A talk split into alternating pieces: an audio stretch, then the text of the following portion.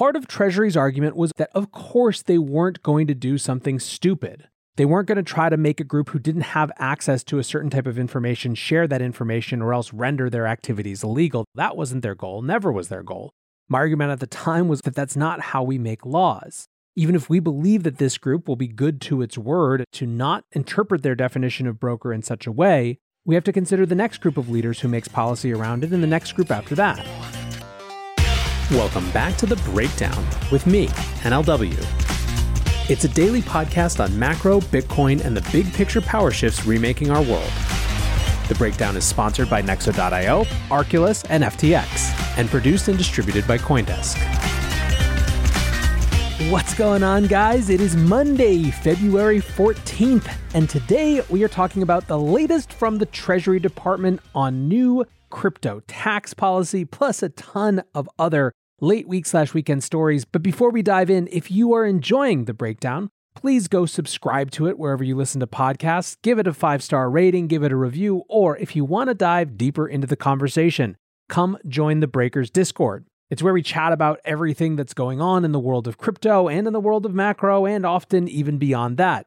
If you want to check it out, you can go to the link in the show notes or you can go to bit.ly slash breakdownpod. Finally, a disclosure as always, in addition to them being a sponsor, I also work with FTX. Now, speaking of FTX, I'm actually recording this show on Sunday, February 13th, one, because there's already so much news that needs covering that I had plenty to fill a show. But two, also because today is a pretty crazy day. We have an ad in the Super Bowl. By the time you're hearing this, you've likely had a chance to see the spot that we've been keeping under wraps for so many months. I won't talk about it too much here, although if you want any behind the scenes details, come join the Discord. I'll give you the inside scoop. But in any case, I do hope you enjoyed watching it as much as we enjoyed making it. All right, so there was a fairly large amount of news on Friday and over the weekend, and we're going to start with a headliner from the Treasury Department.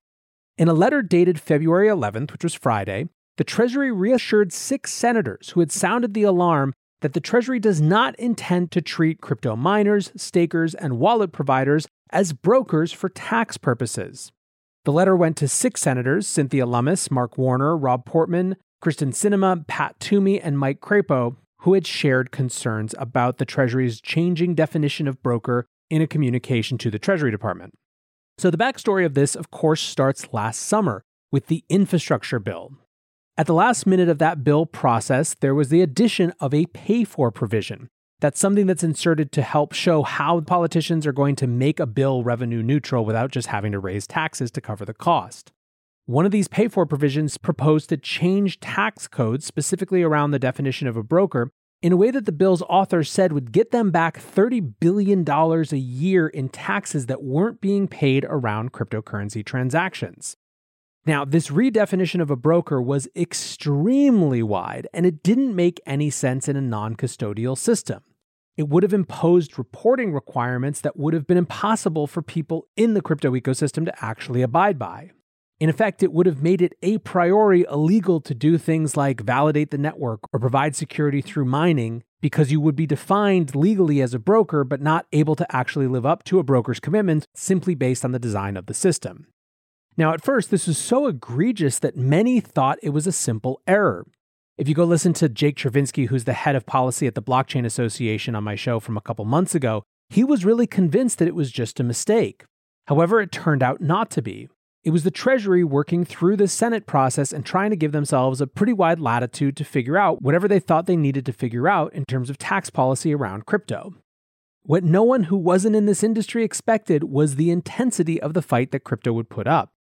Lobbying went into full swing, and before long, there was a bipartisan group of senators who were trying to narrow the redefinition of broker to explicitly exclude and protect some of these categories that could be so detrimental if they were actually to have that broker definition. Some of these allies were people you'd expect, like Cynthia Lummis, but some you wouldn't, like Senator Ron Wyden. It was a bipartisan group with a group of Democrats and Republicans on one side and a group of Democrats and Republicans on the other side. Now, the crazy thing over about two and a half weeks is we actually got to a compromise that would have been a lot better than what was in the bill originally. However, by the time they got to that point, they weren't allowed to actually have a normal vote because of procedural reasons. Instead, the one path to actually changing this language was to have a unanimous vote, and even that crazy reach scenario was on track until one senator said no unless the rest of the Senate added a $50 billion defense spending package, which happened to benefit his state most of all. The whole thing was enough to make your head spin, and ultimately, in many ways, it was a good legacy for crypto.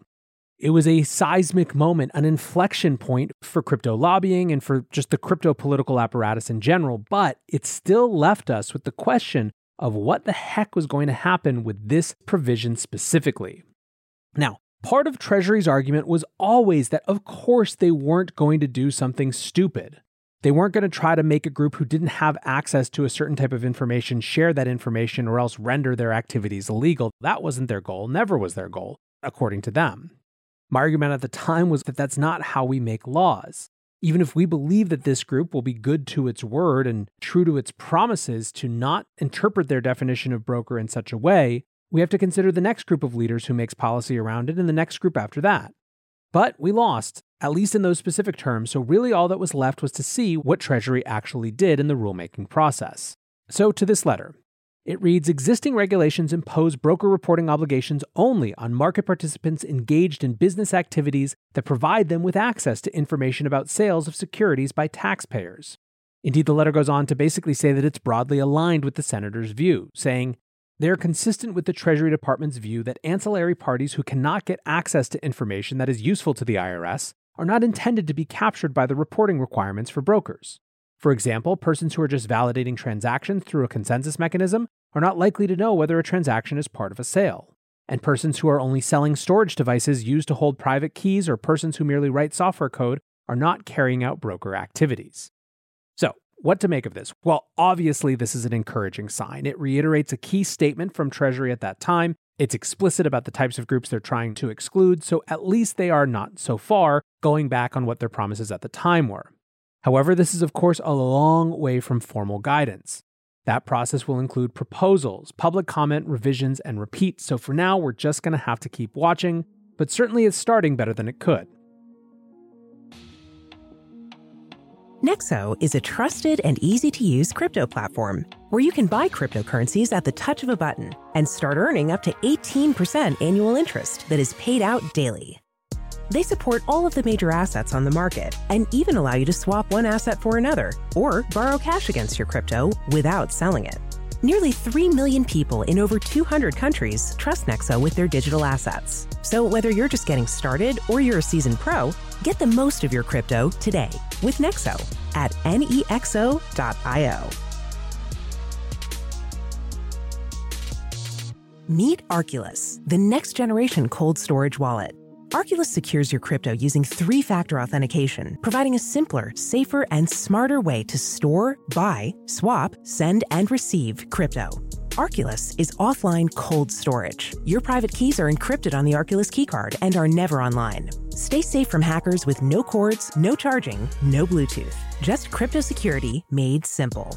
Buy now at getarculus.com. That's G E T A R C U L U S.com.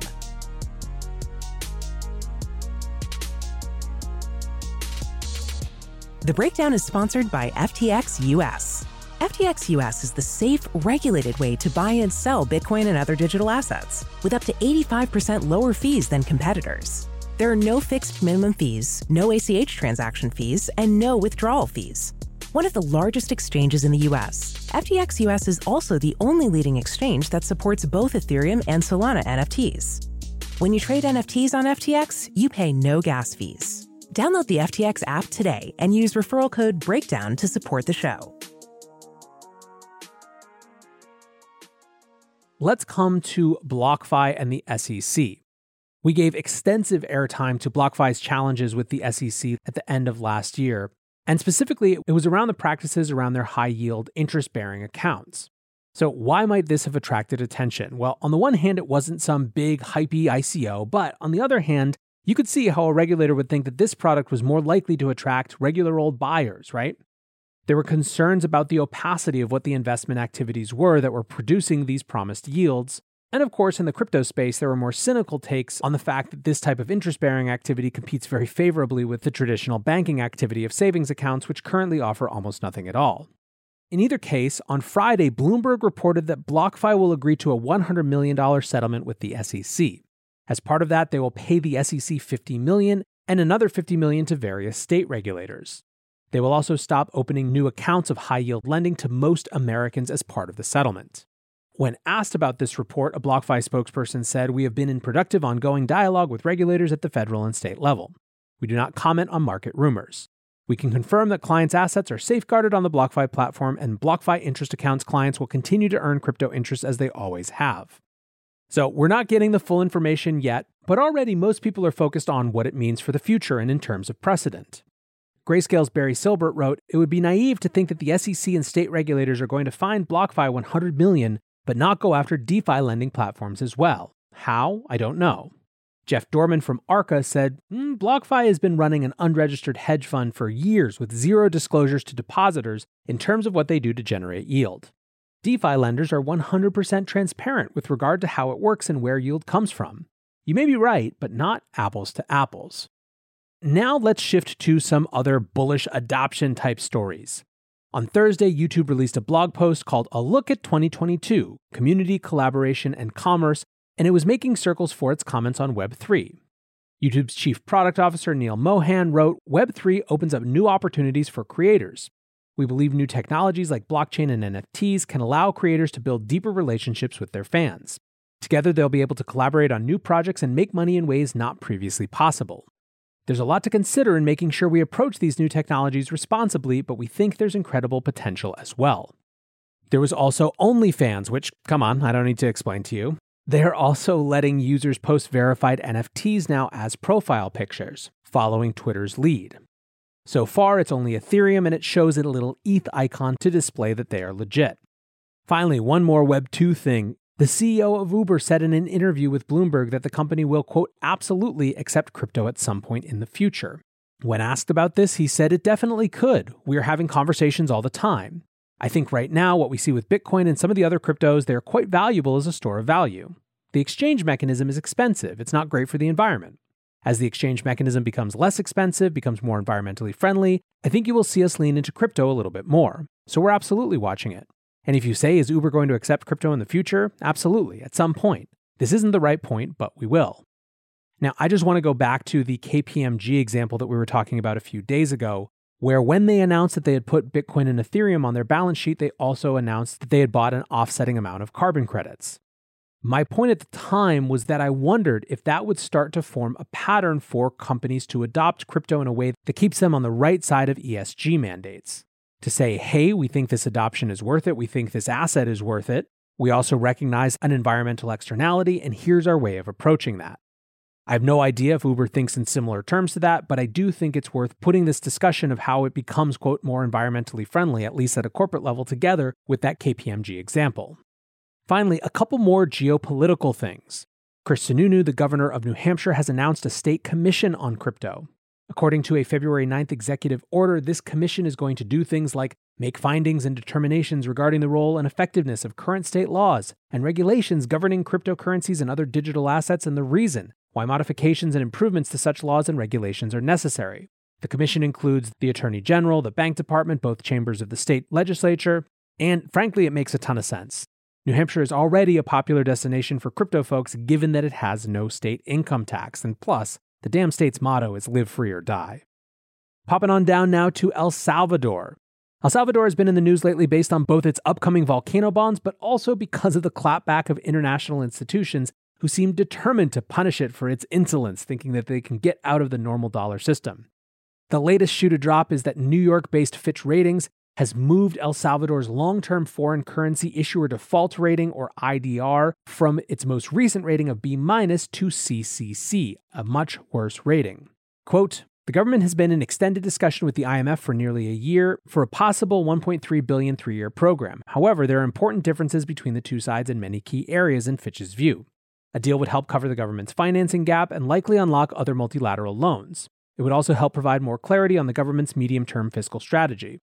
Now, Fitch is also not buying bonds as a real alternative just yet, saying, there is a high degree of uncertainty surrounding other sources of external financing, such as additional multilateral funding, given doubts surrounding an IMF program, as well as the capacity to issue Bitcoin backed bonds through new distribution channels. Somehow, I don't think that Fitch's skepticism is going to stop Bukele and El Salvador's plans anytime soon. Over in Europe, Politico reported that a senior official from the European Commission announced that the EU is set to formally consider legislation around a digital euro in 2023. They said, quote, our goal is to table legislation in early 2023, a targeted legislative consultation in the coming weeks. Research is currently being pursued by the ECB, who formed a 30 person advisory group around a digital euro last October. And lastly, one more from the Just How Decentralized is DeFi files.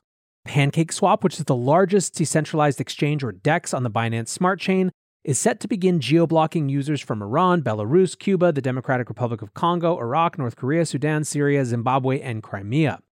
PancakeSwap represents a third of the total value locked on BSC, and while they're certainly not the first DEX to do something similar, for example, 1inch, a DEX aggregator, blocks users from the US, it's still notable that a theoretically permissionless decentralized exchange is in the geo blocking game in the same way that a centralized exchange would be. This is not to make a judgment about their decision. I just think it's worth pointing out that a lot is going to be figured out about the D in DeFi this year, and this is yet one more preview. Anyways, guys, like I said, this is just Sunday, and these are all pieces of news from when I finished recording on Friday afternoon. So, tons going on, a lot to dig into as the week begins. I hope wherever you are, you had a great weekend and are off to a rollicking start. I want to say thanks again to my sponsors, Nexo.io, Arculus, and FTX, and thanks to you guys for listening. Until tomorrow, be safe and take care of each other. Peace.